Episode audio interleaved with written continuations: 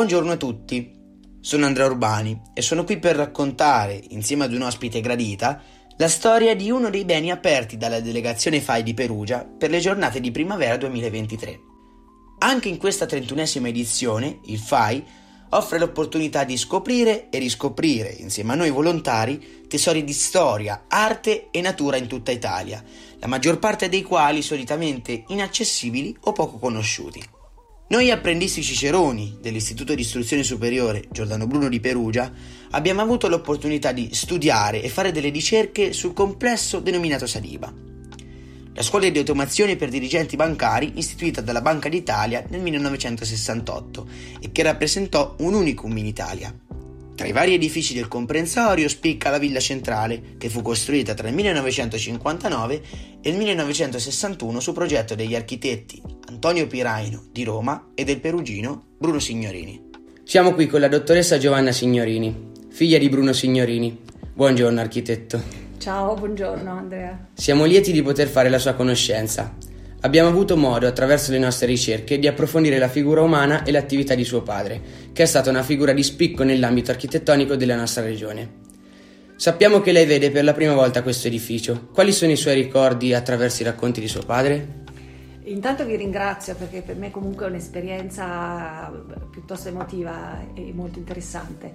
Eh, nei ricordi di mio padre, lui era, io ero piccolina, eh, era molto entusiasta sia della persona eh, Fausto Mignini che di questo lavoro che per la prima volta portava dei materiali assolutamente innovativi. Eh, nella forma della pianta ritrovo le architetture che eh, faceva papà e mm, per me è veramente un'esperienza emozionante oggi. Che cosa ha provato di fronte a questo edificio progettato da suo padre? Una, una grande ammirazione per, per, il tipo di architettura e soprattutto per i dettagli. Oggi eh, si tende a eh, tener meno conto del dettaglio, del particolare, comunque del disegnato, del singolo oggetto disegnato. Vedo anche qui, per esempio, quelle, quelle parti che proteggono i termosifoni, era tutta disegnata e questo è stupefacente. Quindi gli elementi, gli elementi che ritrova di suo padre sono, come ha detto, la pianta e anche diceva i lampadari. sì, no, a, parte le, a, parte la pianta, però mh, mm, ritrovo la, la, divisione delle facciate, l'utilizzo del materiale e probabilmente anche nel corpo B, mh, non sappiamo se... Eh, sia stato fatto da papà, questo non, non abbiamo i dati certi, però ritrovo eh, dei particolari sugli infissi, dei particolari sulle porte a scorrere, le maniglie, che potrebbero uh, farmi pensare che eh, fosse stato un'opera di interni fatta da lui. Ci conferma che lei conserva delle foto originali della villa in costruzione? Sì, sì, sì e ve, lo, ve l'abbiamo dati, dovreste averlo. Abbiamo due foto degli esterni dietro firmate, eh, progetto e direzione lavori Bruno Signorini, 5961. Sì. Questa occasione ci dà la possibilità di ricordare l'architetto e alcune delle sue opere più significative nel territorio umbro. Ce ne può parlare in sintesi? Sì, eh, le, lui aveva fatto parte alcune ville per privati come queste, ma non a questo livello di, di dettaglio e di carattere per un utilizzo innovativo dei materiali, perché era, le, le, architetture dipendono moltissimo dal committente. Quindi evidentemente questo Fausto Mignini era un personaggio molto all'avanguardia.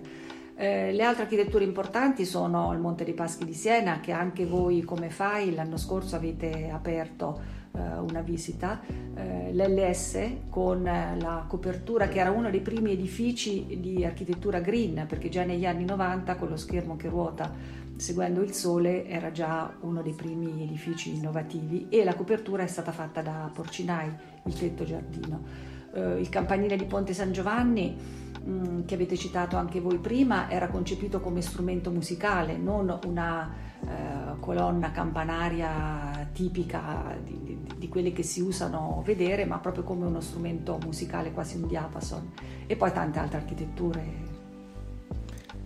È stato un vero piacere conoscerla e poter approfondire la figura e l'attività di un importante architetto perugino.